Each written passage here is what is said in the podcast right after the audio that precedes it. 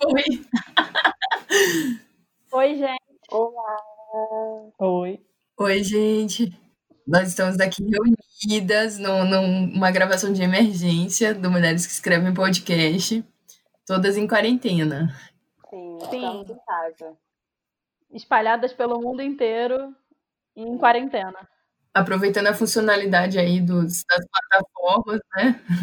Que estão permitindo gravação ilimitada, com participantes ilimitados. Olha aí, propagandas em cash. É, exatamente. Tem que dar uma valorizada, né, nessa galera que está liberando as plataformas, liberando notícia, liberando essas coisas, porque, pô, é isso. Tá na hora de fazer isso mesmo, gente. E é isso, e a gente veio aqui, né, bom, a gente é uma iniciativa de literatura, Mulheres que Escrevem, então a gente está aqui para, talvez, falar sobre coisas que poderíamos ler nesse momento. Bom, acho que a gente pode explicar que a gente tinha um planejamento de fazer mesmo um podcast de equipe, né, que a gente costuma fazer e são ótimos e divertidíssimos. A gente ia falar sobre essa ideia de olhar a nossa estante de livros e procurar livros que estavam lá, que ficaram meio encalhados, perdidos, esquecidos, e que a gente gostaria de ler durante 2020. Acabou que essa pauta combinou muito com esse momento em que a gente, de fato, não pode sair para comprar coisas. Até dá para comprar, mas acho que, né, é um outro momento. Então a gente vai conversar um pouco sobre isso, né? É isso. Sim. Só para dar os créditos, essa ideia, né, de incentivar as pessoas a olharem para a sua estante, escolherem os livros lá que podem dar Adeus às Traças, tem exatamente esse nome, Adeus às Traças, e é da iniciativa Pós-Fácil, né, do site Pós-Fácil de resenhas. Então, também dá uma moral lá para a galera que eles estavam fazendo um reality show com alguns dos resenhistas deles falando sobre o que eles iam tirar da estante. Legal. Ai, que máximo isso, adorei, amei. Vou procurar ver, não vi ainda. É escrito, amiga, não, eu acho que não tem videozinho não, mas eles ficam atualizando, de tipo, porque eles não só têm que ler o que eles escolheram, como eles estão proibidos de comprar livros novos. Então... então não posso, então não vou poder não, porque infelizmente eu não consigo ser essa pessoa. É gatilho, amiga. É gatilho, porque, tipo, sei lá, gente, eu tava aqui de quarenteners e aí chegou um livro novo que eu comprei. O que eu posso fazer? Na quarentena já chegaram 2. Assim, em minha defesa, eu tinha comprado antes da quarentena começar. Mas, assim, Eu estava ao lado dela, gente. E era por motivos acadêmicos, justíssimo. Era, não era? Eu não me lembro. Era. Era acadêmico, amiga. Você estava no meio da aula comprando livro na Amazon, uma amiga. Vou te expor. Durante a quarentena, o que eu fiz foi comprar um Kindle novo. Admito. Ai, eu fiz isso também. Caralho. Eu pensei assim, nossa, quarentena, agora sim eu vou parar de gastar dinheiro, né, e tal, e aí, de repente, eu percebi que não. Isso é tudo uma ilusão, né? Na verdade, amiga, é exatamente o contrário, ao perigo de você gastar ainda mais. Eu quase comprei um maiô ontem. Que isso, Tânia? Gente, a Tânia é sempre a nossa amiga mais inusitada de todas, né? Não, assim, eu posso contar pra vocês que eu comprei aqui, a gente vai ter que colocar um aviso no Spotify de conteúdo explícito. Gente, rapidinho, vamos só se apresentar antes da gente começar a falar sem parar? Sim! Vamos organizar. Eu sou Thais Bravo e eu sou coordenadora de projetos da Mulheres que Escrevem. Eu sou Estela Rosa, sou curadora da Mulheres que Escrevem. Eu sou Natasha Silva e eu sou coordenadora de redes sociais da Mulheres que Escrevem. E eu sou Ciane Mello, sou a coordenadora desse podcast. Mas então, o que eu falava era sobre o que eu comprei, que é no safe for work falar aqui nesse podcast. Mas eu imagino que as pessoas imaginem o que seja, então eu vou deixar apenas o meu jabá. Digitem aí www.pentycomynova.com.br. Aí vocês vão descobrir o que é, fiquem à vontade, comprem produtos produzidos por mulheres lésbicas. Um beijo, tchau. Esse foi o meu ad de quarentena. Maravilhoso. E aí, gente? Certo, então eu vou começar fazendo uma pergunta para vocês. Vamos fazer, então, nesse esqueminha aí. Então, vocês que já são quarenteners oficiais, né? Estela e Thaís lá no Rio, Natasha tá em Portugal, né, amiga? Agora eu já ia falar Espanha. Eu tô em Portugal. E Natasha em Portugal, aqui no Maranhão a gente ainda não está oficialmente de quarentena. No meu caso, né? Mas enfim, depois eu explico. Mas vocês estão achando que vocês vão conseguir ler nesse período ou não? Então, eu acho que... Começa você, Natasha, porque a Natasha acho que tá tipo uma semana na nossa frente, né? Tá, sim. Ah, coitada. Uma semana de desespero na frente. Então... gente, assim... Vou ser bem sincera. Eu tava até falando isso com a Thaís por mensagem e tal. Eu, antes disso tudo acontecer, eu tava com uma rotina, assim, boa. E apesar de não estar conseguindo ler muito por causa do trabalho e tal, eu tava conseguindo ler no fim de semana e nos meus tempos livres, assim, de noite, eu conseguia pegar alguma coisa para ler. Coisas curtas, e isso a gente pode falar mais para frente, de que tipo de leitura a gente consegue fazer com a concentração limitada, né? Mas eu tava conseguindo. Só que agora tá tudo muito... incerto o tempo todo, porque, como vocês já sabem, tipo, é isso, se eu tô uma semana na frente, é só uma semana a mais sem saber quando isso vai acabar, que a gente não sabe muito bem. E ter que estar em casa, trabalhando de casa, no meu caso, e fazendo limitada para tudo, porque tem horários limitados para ir no mercado, para sair de casa, para voltar, não tem quase nada aberto na rua. Ter essas limitações gasta muito tempo de você ter que ficar programando na sua cabeça quando você vai conseguir fazer as coisas essenciais, né? Do tipo, comprar comida no mercado, que é o mínimo, porque a razão que você pode para poder sair de casa. E eu tô meio exausta no geral, então eu não tenho conseguido ler nada. Eu começo a ler alguma coisa e vou viajando mais do que o normal, pisciana de ser, e tá muito difícil concentrar. Não sei como vocês estão se sentindo. Ô, amiga, abraços. Cara, eu... Abraços de novo. Assim, no meu caso, eu já trabalho home office há 7 anos, né? Então, assim, eu já tô acostumada com essa rotina de ficar muito em casa, de fazer as coisas em casa. De alguma maneira, ter uns horários, né, mais pré-definidos de quando eu vou sair, quando eu vou ficar, porque, enfim, há 7 anos trabalhando assim, eu tive que me organizar de alguma forma. Mas a sensação de não poder sair é muito ruim, essa sensação de restrição, assim. E, cara, assim, o que acontece como eu trabalhava já home office, é como se a minha rotina continuasse a mesma coisa, sabe?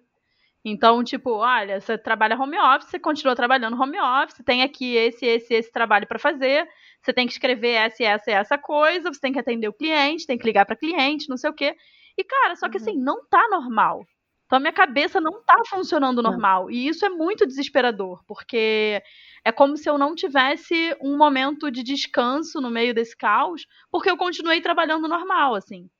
E, assim, uma das coisas que mais me atormentou foi nesse começo, né? Quando começou essa movimentação mais popular mesmo, das pessoas exigirem, né? Tipo, fica em casa e tal, e que começou esse movimento de tipo, ficar em casa, né, home office é privilégio e tal, não sei o quê. Isso começou a me irritar muito, me trazer muita raiva, assim, sabe? Porque a vida da galera home office, tipo eu e mais um monte de gente que eu conheço, eu tenho muitos amigos na mesma situação que eu, é muito precarizada, sempre foi muito precarizada. E aí eu vi que isso é privilégio, dói, assim, dentro da alma, sabe? E aí depois eu comecei a ver umas pessoas tendo discussões um pouco mais aprofundadas do que só chegar nos stories e lançar lá home office é privilégio, sabe? porque eu comecei a ver outras pessoas, tipo, eu vi a Ana Líbia, que é uma conhecida nossa, falando sobre isso também, porque a gente fica culpando o indivíduo sozinho. Individualizando mesmo, Oi? Totalmente, uma questão estrutural. Exatamente, e aí o que acontece é isso, a gente individualiza a questão, a gente culpa o indivíduo sozinho ali e esquece de colocar na conta do Estado, né? Assim, o Estado tem que fornecer formas da gente conseguir trabalhar home office todo mundo, tem que apoiar os trabalhadores que não conseguem ficar em casa.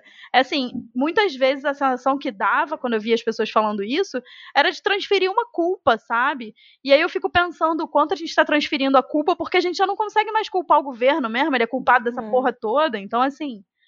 É muito difícil, sabe? Então, esse momento da semana passada, assim, me deixou muito atormentada, sabe? A minha vontade era sair gritando para as pessoas, tipo assim, cara, não! Trabalhar home office, ser MEI, qualquer pessoa que trabalha como MEI e tem que ficar pagando as taxas para poder conseguir ter um tipo de benefício de INSS, sabe? E assim, só se passar muito mal também, né? Só se o INSS liberar, sabe? Basicamente é isso, sabe?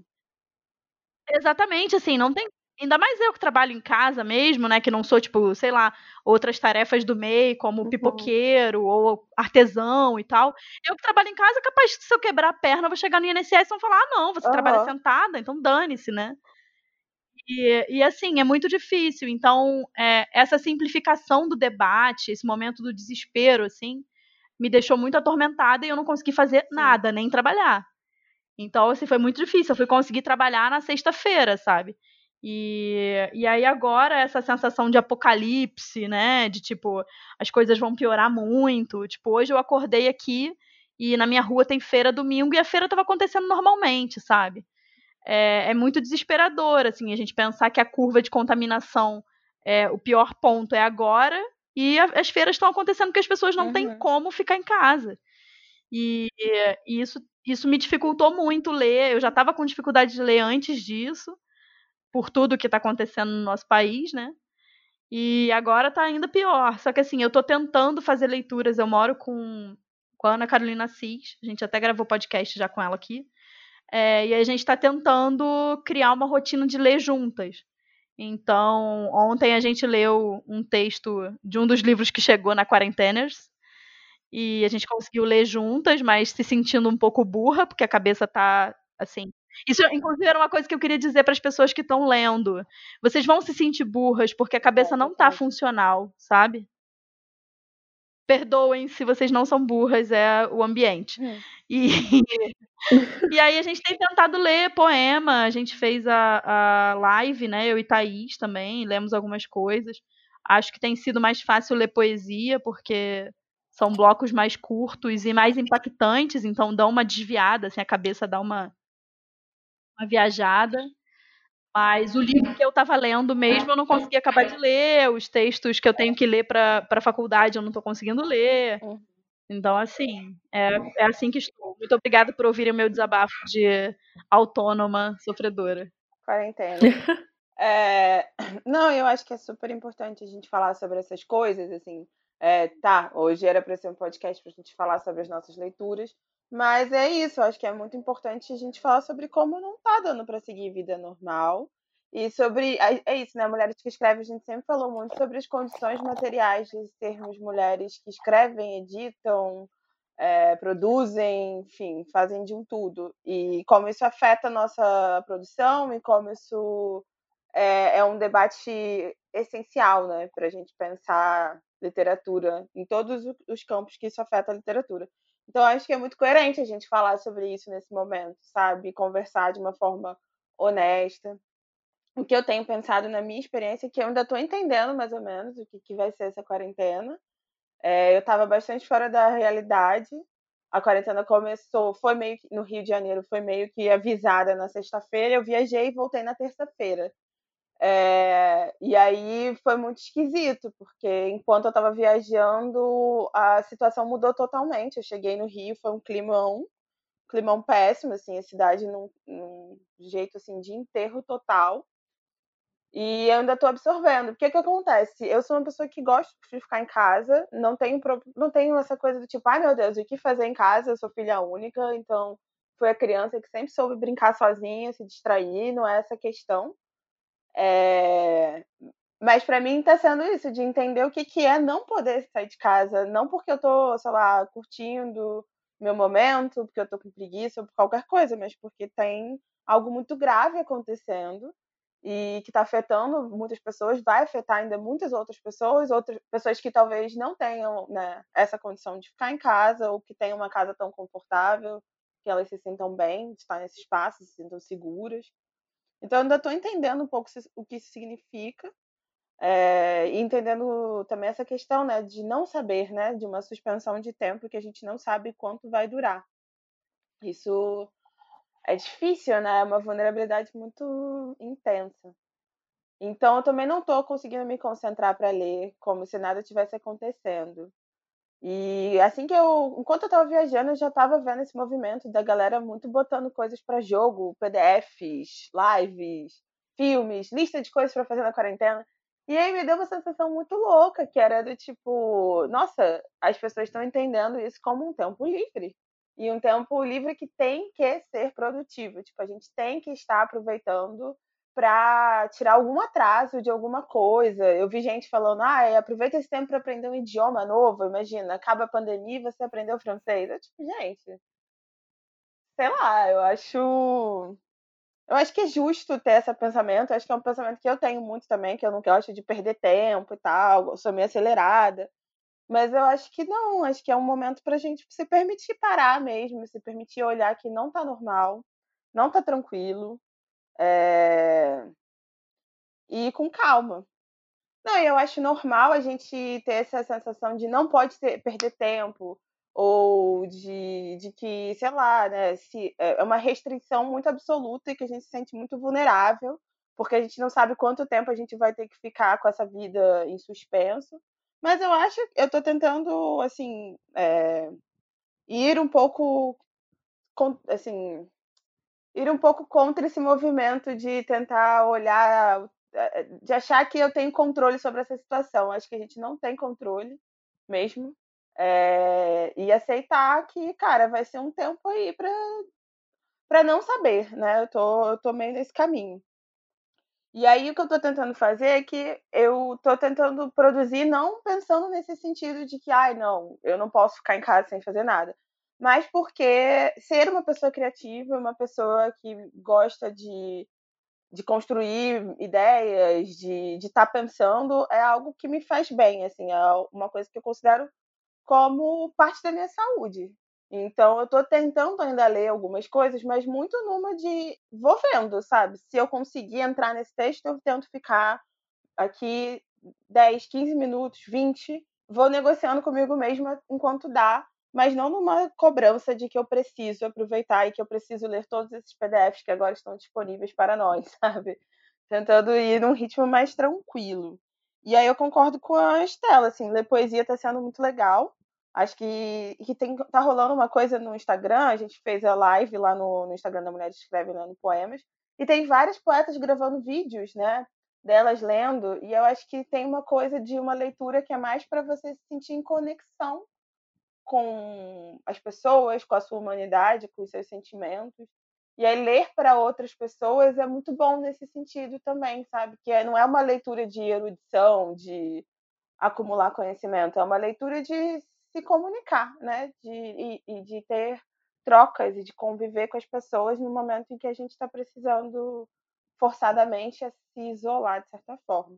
Então, eu acho que está sendo bom nesse sentido, assim, esse tipo de leitura expandida, mais comunitária até, sabe? E eu tô lendo nesse momento um livro que há muito tempo eu queria ler, eu vi o TED Talk, que é A Coragem de Ser Imperfeito, acho que é esse o nome, é que eu tô lendo em inglês.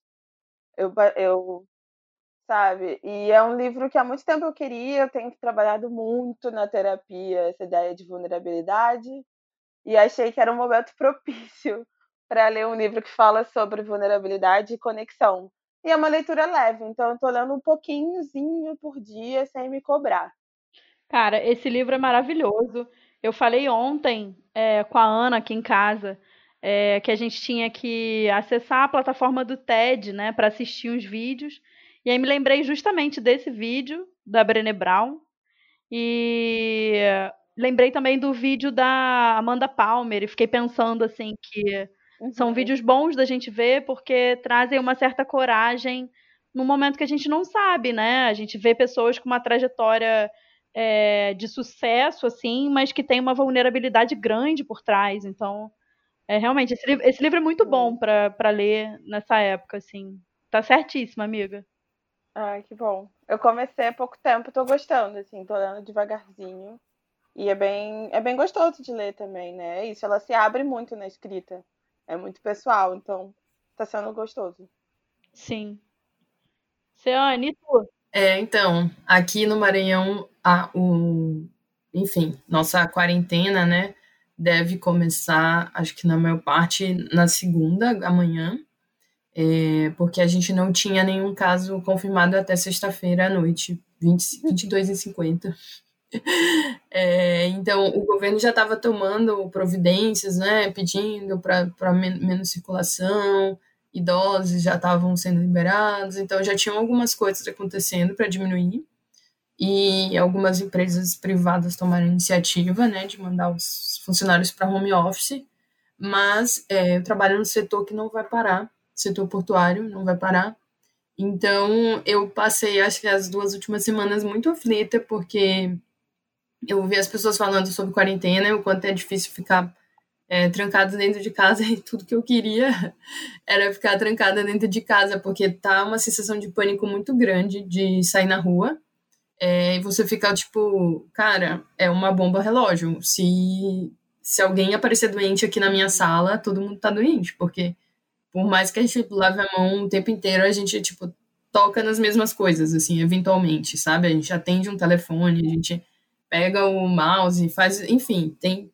A gente estava lá no trabalho o tempo todo pensando nessa paranoia e pensando, nossa, mas já faz tantos minutos que eu não desinfetei meu mouse, faz tantos minutos que a gente não desinfectou o telefone. Então, é muito tenso trabalhar assim, sabe?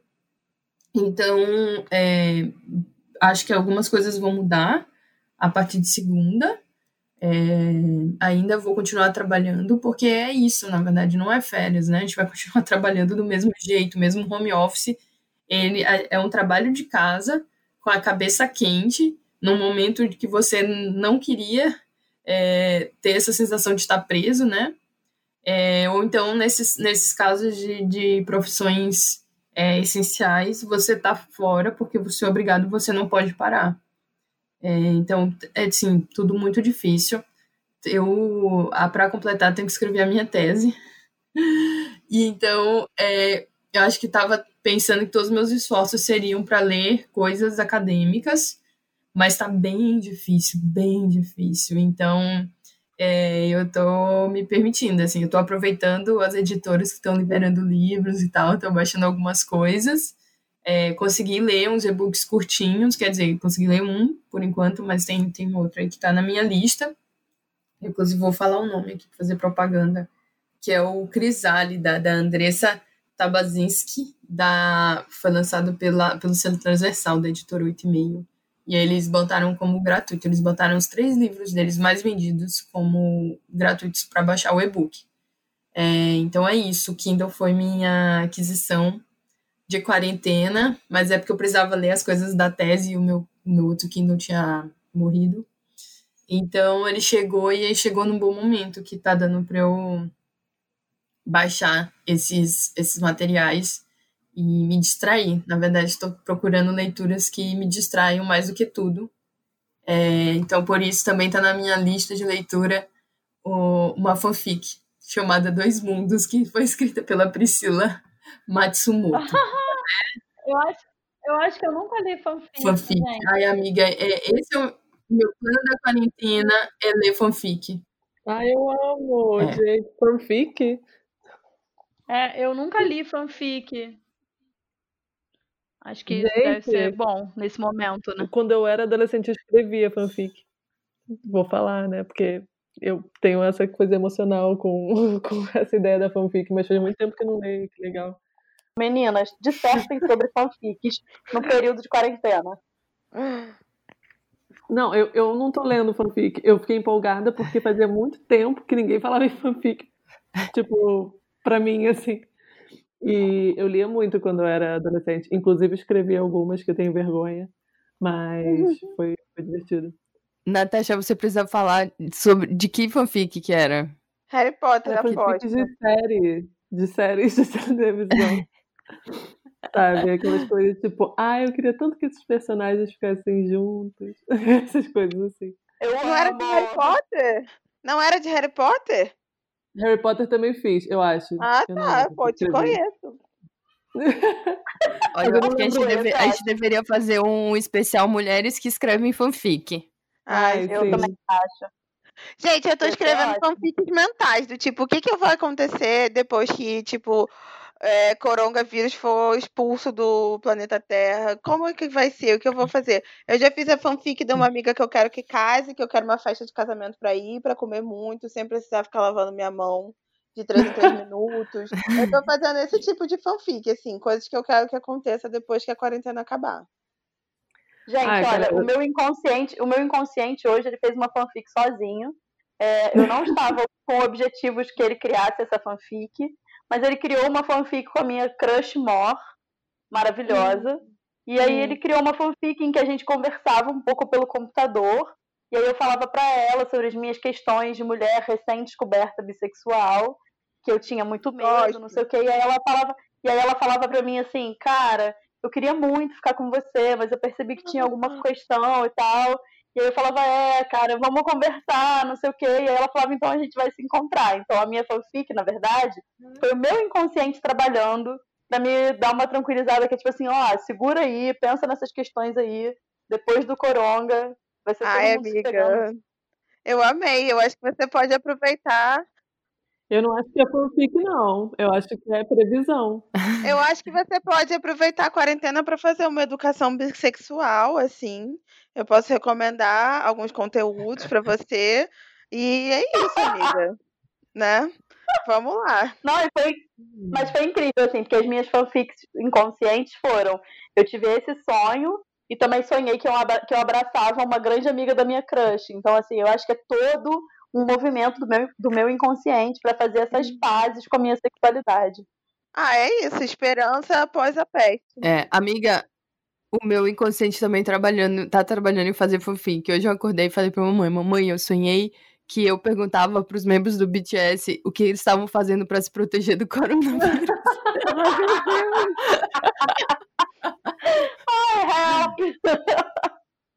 Maravilhoso. Socorro. Eu, enquanto Armin, estou preocupada com a saúde dos meus ídolos. Eu tô fazendo fanfic proibida para menores também, né? Eu não vou me expor, mas essas fanfic estão rolando, né, gente? Porque quarentena, né? Quarentena, eu amo. Não, pois é, o que aconteceu comigo foi isso. Eu acordei hoje assim, tipo, gente... Olha esse inconsciente produtivo. Meu inconsciente é muito produtivo, gente. Eu sonho, ele resolve várias coisas. Já resolvi várias questões sozinha. É assim, incrível. E aí essa de hoje... um peixe, né, amor? Ele não me deixa parar de trabalhar, sabe? Eu, tipo, queria descansar. Eu acordei pensando assim, cara, pô... Mas é isso. E aí eu tava aqui agora, esperando pra gravar com vocês, e vi que saiu um podcast da minha crush. Eu falei, meu Deus do céu. Ixi, já sei quem é agora. Eu sei quem é há muito tempo, gente. Eu sei desde o início quem é, pelo amor de Deus. Mas é porque são várias. São várias. Quem é que não sabe, gente? São várias? Não são várias. Acabou não, com a moral da Estela, né? Eu tenho 3 crushes. Eu amo a Vênus em Peixe. Não são várias, são 3. Só. Eu tenho 3 crushes, 2 delas gravam um podcast. Olha. Eita, então eu não sei mais. Uma delas é explícito e aberto para todos, né? Glennis, te amo. A quarentena como? Aproveitando pra, né? Quarentena só produzindo conteúdos de comunicação. Gente, Deus me livre. Quando isso acabar... Nossa Senhora. Quando isso acabar, não vai ter um estrado. Amiga, quando isso acabar, não vai ter um estrado de cama que fique de pé. Isso. Me surgiu uma questão. Eu não posso entrar nesse assunto agora, não. Não posso. Apaga, tá me dando gatilho, apaga.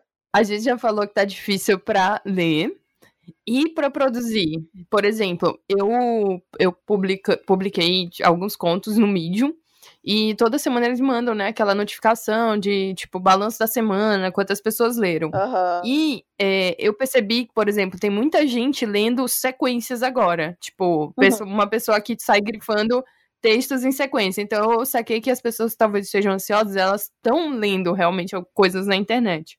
Legal. E aí teve até uma menina que me pediu pra continuar. Falou, pô, eu descobri isso hoje, já terminei. Eu queria que tu continuasse a história do Oi Sumido, né? Que, enfim, tá parado. Uhum.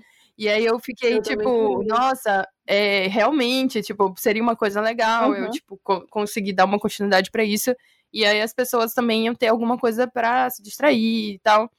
Só que, cara, eu zero condições de fazer isso. E vocês? Ah, amiga, eu acho normal também. Eu tô escrevendo um diário pra mim mesma. Tô pensando, eu tinha uma newsletter que eu já tinha terminado de escrever, só que aí agora eu acho que eu vou, quer dizer, eu tava terminando de escrever, aí eu tô pensando em tentar sentar um dia e me forçar a arrematar e fazer alguma nota sobre o que tá acontecendo e mandar, mas assim, eu tô dessa forma que eu falei, tentando não me forçar a produzir. E escrevendo poema de crush, né? Porque essa é a minha realidade, mas é isso. O poema de crush da Thaís nunca pode faltar. Sim.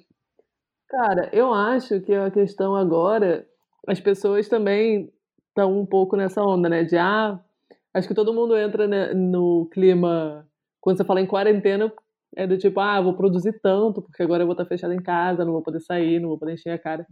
Não é verdade, você pode encher a cara dentro de casa, não é sua prova. Não é mesmo, Natasha Silva? Exato, eu sou a prova viva disso. Então, eu acho que, nesse primeiro momento, a gente vai... A minha esperança, na verdade, é essa, né? Nesse primeiro momento, ninguém tá com cabeça pra produzir nada. E, com o tempo, a gente vai produzindo o que der, o que for saindo, sabe? Só que eu acho que não vai ser o que a gente espera. Exato. O que as pessoas esperam. Sim. Sabe? Vai ser uma coisa diferente, uma coisa nova. Até porque eu também acredito muito nisso. A gente tá achando que vai chegar um dia...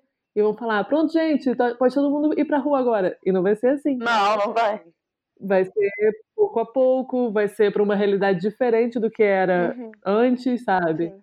Então a gente vai ter que se adaptar. E a nossa produção vai se adaptar, a nossa vontade de ler coisas diferentes vai se adaptar a isso também.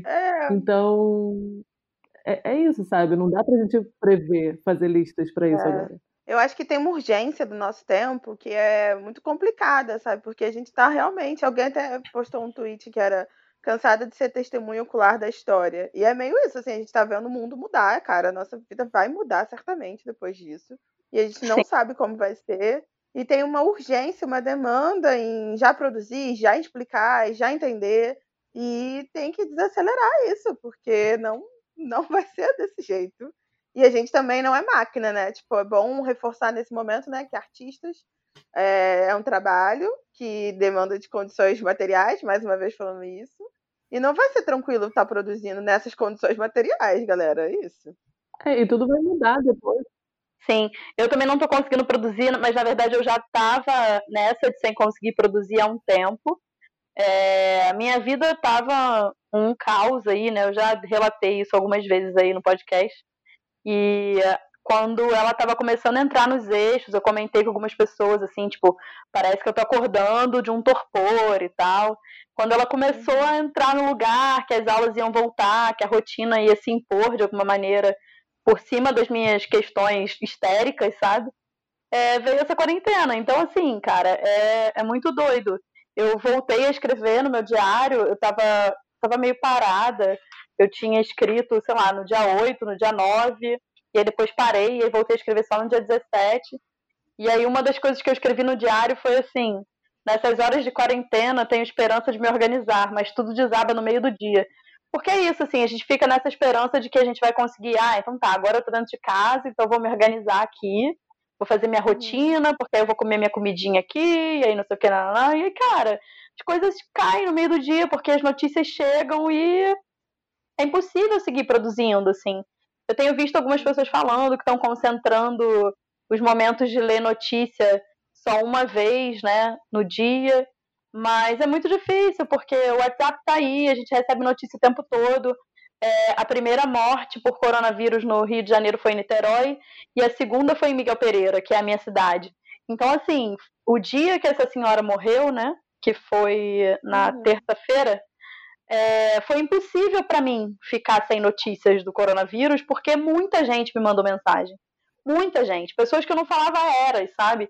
Vieram me mandar mensagem, tipo, cara, e aí, como é que você tá? Foi lá na sua cidade? Tipo, como é que eu tô? Sei lá, eu tô igual a todo mundo. E calhou da morte ser numa cidade do interior que tem 24 mil habitantes, tá todo mundo histérico. Mas, assim, é muito doido isso, né? Então a gente vai ser atravessado o tempo todo. Por mais que a gente esteja tentando focar em produzir, o ambiente é isso, essa coisa material que a Thaís estava falando, não tá ajudando, sabe? A gente tem que se permitir também ser afetado por isso e ver o que vai vir depois, sabe? A gente tem que lembrar, eu acho que esse é o momento de lembrar que a gente é humano, cara. É o momento mais...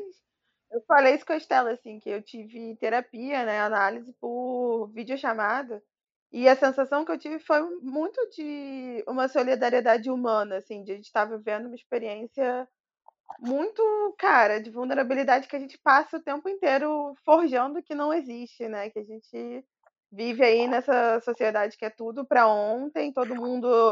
tem que dar conta, tem que produzir, tem que ficar tudo bem, não pode parar. E agora é o momento, cara, dessas amarras realmente irem ao chão, assim. E a gente tem que se permitir se humanizar, cara, e ter medo mesmo, e sentir as coisas que forem para ser sentidas. Porque, porra, se a gente não conseguir acessar os nossos sentimentos durante uma pandemia, acho que as coisas tendem a piorar, na verdade, enquanto mais a gente não se permite sentir. Sim, total, total. E assim, acho que de alguma maneira também, que é uma coisa que eu já vinha pensando antes dessa situação toda, é que, cara, a gente precisa se cobrar um pouco menos na hora de produzir também, sabe?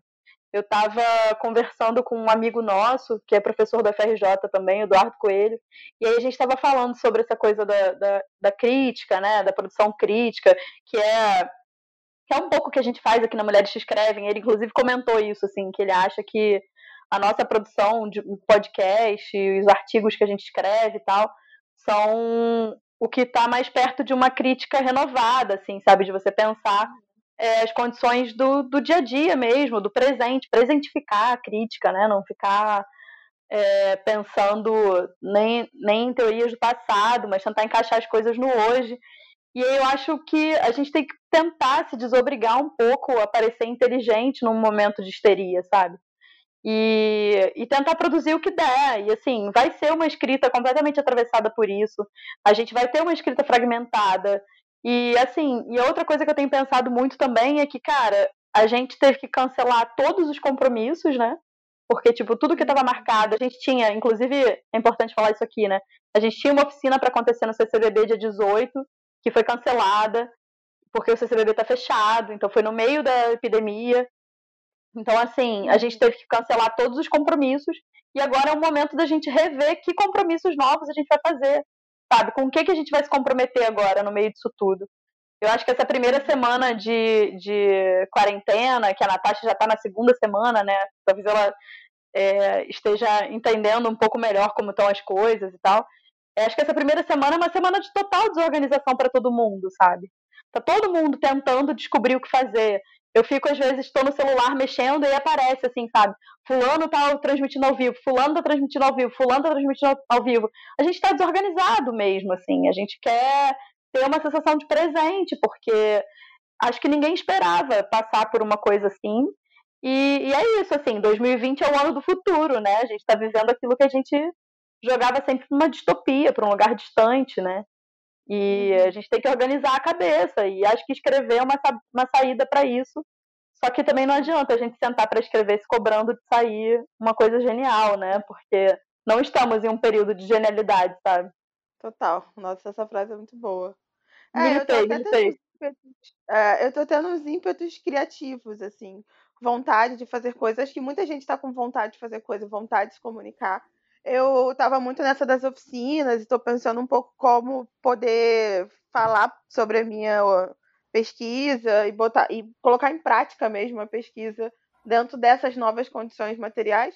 Mas eu tô também lidando com esse ímpeto criativo de uma forma meio... Não precisa ser tão pra ontem, sabe? Tipo, vamos pensando, vamos convivendo com esses pequenos lampejos de vontade, de criatividade, sendo tipo, vamos fazer agora e resolver pra, sabe? Porque eu acho que é importante tentar ir um pouco com calma agora. Bom, eu ando ouvindo muito, quer dizer... Eu estava ouvindo muito o Grifa Podcast, né? E as meninas... Ai, amo, maravilhoso. As meninas, enfim, para quem não conhece, o Grifa, ele apresenta teoria feminista. Só que elas também falam muito sobre o capitalismo. Vários dos livros que elas trazem, eles não estão só discutindo... Enfim, não é só feminismo. O feminismo não tem como ser feminismo liberal, né? Elas batem muito nessa tecla. Posso só complementar uma coisa? Que você falou agora, começou a falar, eu lembrei de uma frase que é de uma escritora que a Estela gosta, esqueci o nome dela, eu sempre esqueço o nome dela. Anne Boyer, eu tava esperando a Ana acabar de falar pra eu falar dessa frase. Ai, desculpa interromper, mas é que ela fala uma coisa assim, muitas... Fala aí, Estela, que eu acho que eu não lembro direito também. Não, eu até salvei isso. A escritora se chama Anne Boyer. Ela é americana, e aí ela fez um tweet uma vez que era assim: toda vez que me perguntam sobre feminismo, eu respondo sobre capitalismo. É bem isso, e o vice-versa também, né? Do tipo, às vezes, quando você vai falar sobre capitalismo, você precisa falar sobre feminismo, né? Que tipo, é isso, essas duas coisas estão ligadas, né? Não tem como. E elas partem disso, né? Sim. Então, isso... O Grifa tá me ajudando muito a descobrir isso bem melhor, assim, porque, claro, a gente tá próximo das discussões de interseccionalidade, mas eu ainda não tinha feito as leituras de, acho que nenhum livro que elas comentaram até agora no podcast, eu já tinha feito a leitura, então tá sendo, assim, nossa, muito, sei lá, enriquecedor pra mim. E, eu fico pensando nas coisas que elas discutem lá, que elas estão trazendo a visão das autoras, e esse nosso período. Eu acho que essa nossa aflição, assim, de tipo, vou ficar parado, mas ainda preciso ser produtivo, e talvez um medo de, tipo, ficar 3 meses parado e estar fora do mercado de trabalho, assim que abrir. Eu acho que a gente tem sempre duas forças, né? O capitalismo ali ruindo, tipo, com essa crise, enfim, exacerbando, falando, não, as pessoas precisam parar. E tem trabalhos que vão realmente, não vão ser feitos agora. Por outro lado, a gente ainda sente muito essa pressão da produtividade, da marca que a gente vai deixar no mundo, do estatalizado, enfim, de pensar com inovação. Então, é muito desesperador. Por exemplo, no meu caso, que ainda nem deixei de ir ao trabalho, tem um colega que todo dia ele está divulgando lá no grupo do trabalho os cursos que foram liberados. Tipo, olha só, de nada. Aí bota lá, tipo, 20 cursos de design thinking, inovação e tal. E eu fico assim, cara, eu não consigo nem lavar minha calcinha quando eu chego em casa, sabe? Que diabo que eu vou conseguir fazer, tipo, 20 cursos, sabe? Dá uma ansiedade até. Sim. Eu acho que as pessoas estão se debatendo ainda nesse tipo de questão, né? Essa coisa de ainda não ter saído da lógica da velocidade do trabalho e, enfim.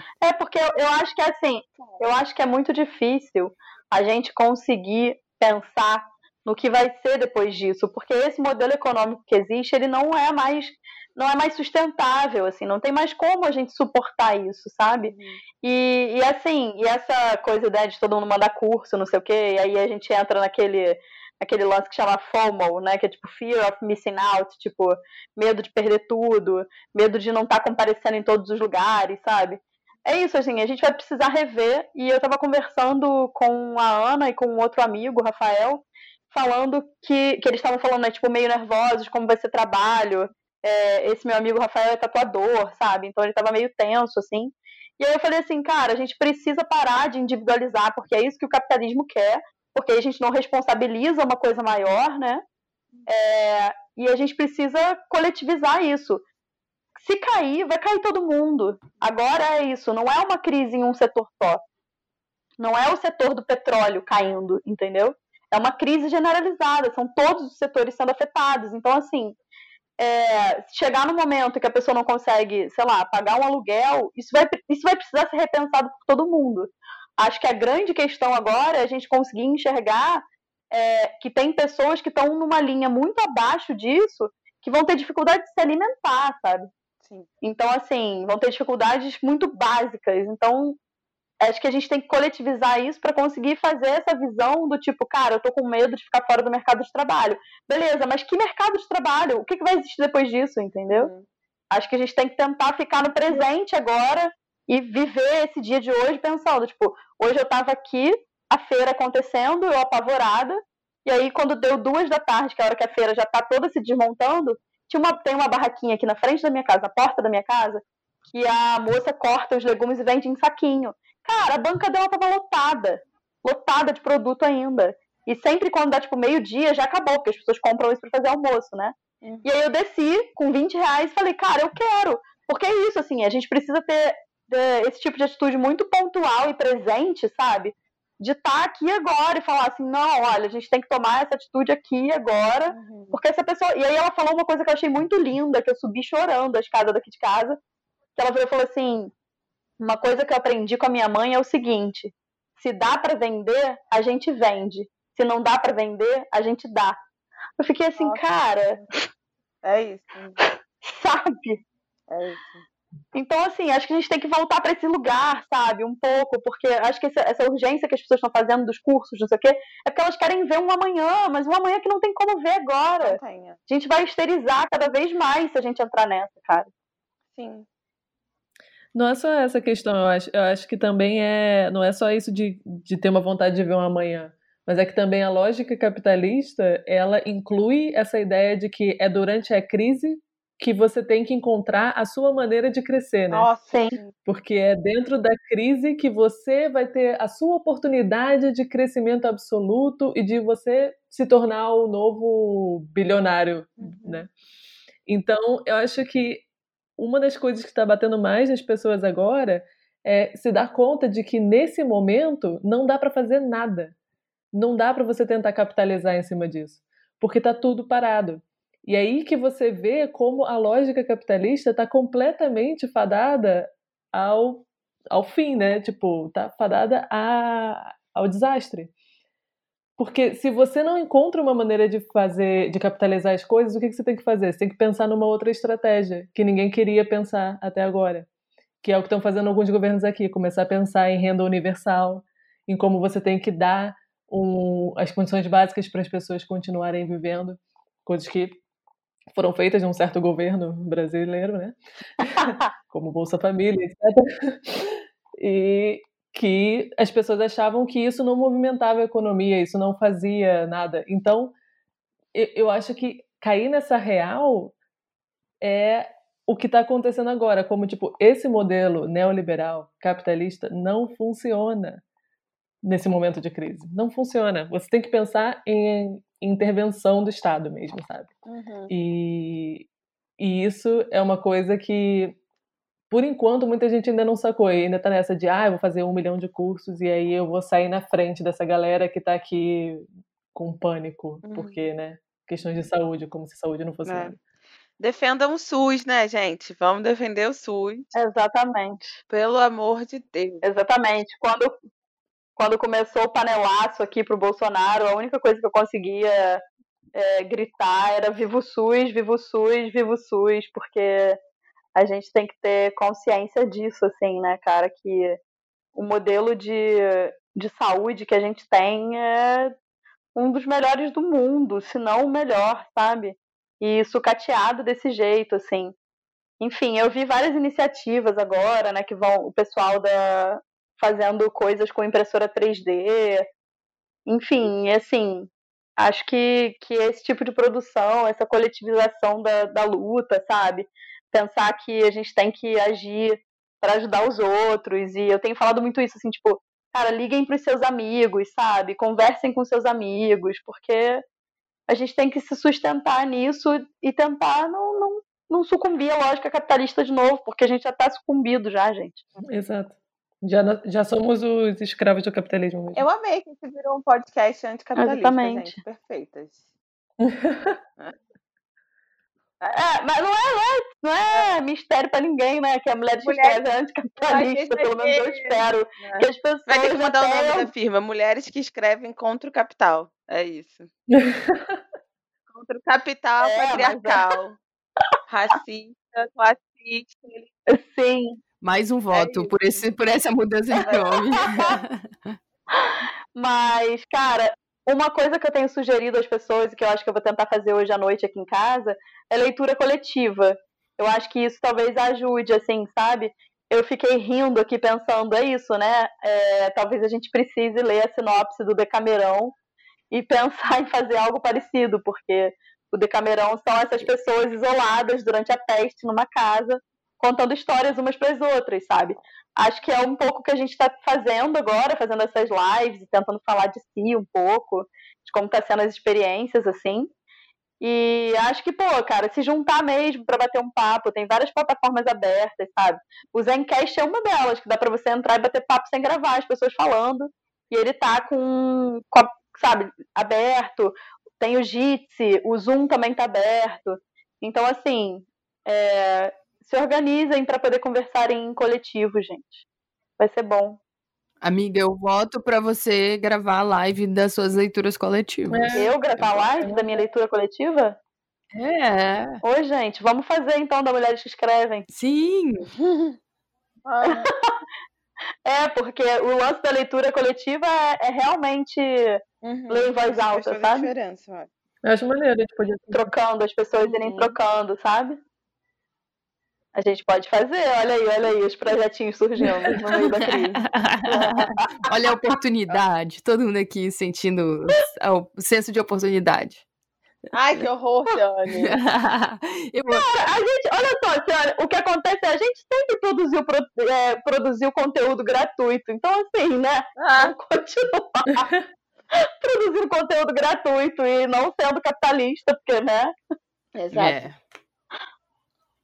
Ai, gente, acho que é isso, né? Isso. Acho que rolou, né? Esse podcast anticapitalista em defesa do SUS, contra o neoliberalismo e um governo de merda, basicamente. E também um afago na saúde mental aí de todo mundo. Fique em paz com a sua improdutividade. Exato. Sim, estamos todos juntos, improdutivos juntos, ouçam podcast, sintam-se conversando com outras pessoas, se informem de maneira consistente, ao invés da gente entrar no Twitter e ficar lendo informação desencontrada. Eu recomendo, por exemplo, ouvir os podcasts do Café da Manhã da Folha.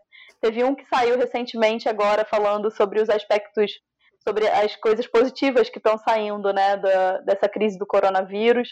E foi muito bonito, eu tava lavando louça e chorei muito, assim, das ações coletivas, assim, super bonito. E, cara, é isso, assim, vamos se informar direitinho, vamos bater papo com as pessoas. Uma dica boa de informação, o Nexo é um jornal muito bom, né? E eles têm, eu assino a newsletter, e aí, além da newsletter que eles mandam, eles estão enviando todos os dias um boletim sobre o coronavírus. Exato. No Brasil e no mundo. E aí, chegando no seu e-mail, você escolhe o momento que você quer ver do seu dia, né, para isso, para você receber as informações centralizadas num lugar de um veículo de confiança. Então é uma boa também. É muito bom mesmo. Olha, outra coisa boa desse momento é nosso diamante precioso, Flávio Dino, está aí dando um show de como o estadista deveria atuar. Então é isso aí, fico aqui pensando no futuro, pensando no meu próximo presidente, sorrindo.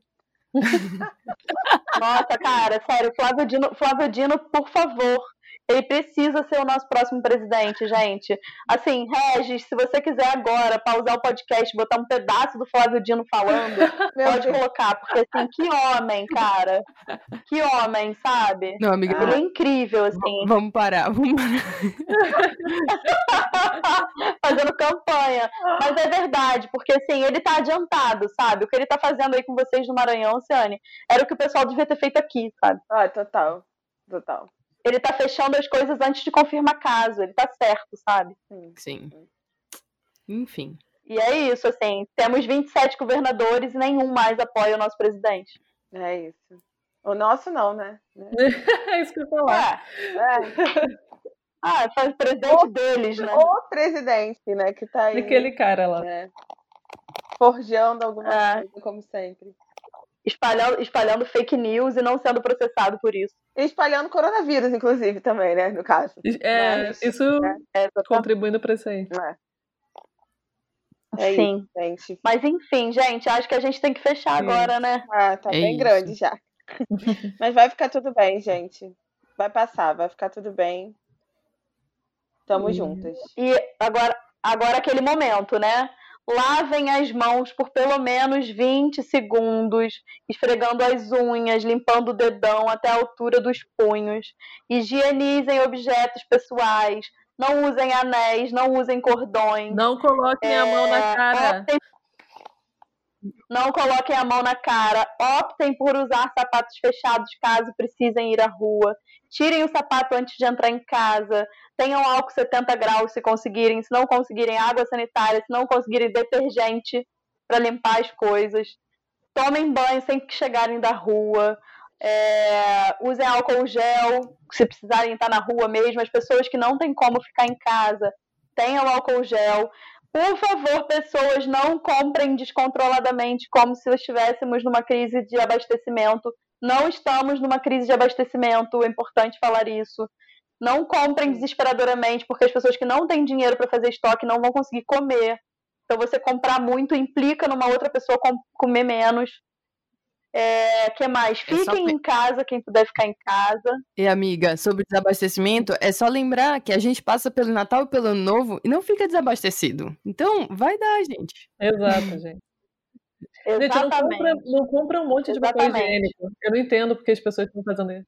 Essa questão também faz com que as pessoas tenham que circular mais à procura de alimentos em mais supermercados, o que obviamente é pior, né? Porque a ideia é que a gente não fique circulando. Então, não sejam responsáveis, individualistas. O momento tratamento, a saúde não é individual, a saúde é um bem público, coletivo, então esse é um momento de solidariedade e de pensar coletivamente. Exato. Eu sei que é difícil nesse que a gente vive, mas é hora de praticar isso. Sim, exatamente. Inclusive, as pessoas que estão isoladas em casa, como é o meu caso, o caso da Ana, aqui em casa estamos nós duas convivendo, só nós duas. A gente não, por exemplo, a gente não está com álcool 70 aqui, não tem problema, a gente está dentro de casa, a gente consegue higienizar com sabonete, sabe? Usem o sabonete é suficiente, e assim, façam pesquisas, o sabonete é suficiente porque ele derrete a camada de gordura do vírus, e o vírus morre sem essa camada. É uma coisa muito simples de saber e entender, não precisa ficar passando mil coisas, hipocloritos, caceta na mão, entendeu? Lava a mão direitinho, escova o dente, lava o rosto, toma banho. É a hora de a gente praticar a higiene básica que a gente sempre deveria ter feito na vida. E a gente não faz porque, né, é isso. É isso. Não, e obviamente, gente, coronavírus passa sexualmente porque é troca de fluidos, tá? Eu vi pessoas fazendo esse tipo de pergunta. Ai, coronavírus passa sexualmente. Não, gente, olha só. Claro que passa sexualmente. Troca de fluidos, qualquer tipo de troca de fluidos. Então... importante também falar sobre isso, porque eu ouvi as pessoas falando isso, eu falei, só se você se embalar inteira num plástico filme, botar uma camisinha e você transa.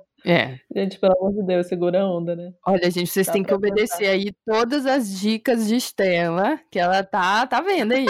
não ouse descumprir. Eu tô. E vamos... tô virada no giraia, eu. Tchau, gente, vamos ficar bem. Tchau, gente, se cuidem, obedeçam a Estela Rosa e fiquem em paz e calma. Eu sei que é difícil, eu mesmo sou a pessoa panicada daqui da minha casa, mas estou tentando ficar bem. Então ouçam BTS também. E mandem dicas de leituras. Vocês podem mandar dicas de leitura pra gente, se vocês quiserem. Coisas que vocês estão conseguindo ler, leituras que vocês estão achando mais leves, ou material informativo também, que vocês acharam bacana. É isso, sempre #Mulheres que Escrevem Podcast, né? MQE Podcast, pra gente conseguir ver o que vocês estão lendo por aí. E estamos todos juntos, né? E pode enviar pelo Telegram também, que é MQE Podcast. Sim, exatamente. Mandem áudios se quiserem nesse período difícil. A gente tá por aí. É isso, gente. Um beijinho. Então tá, beijo. Beijo. Beijo. Tchau, tchau. Tchau.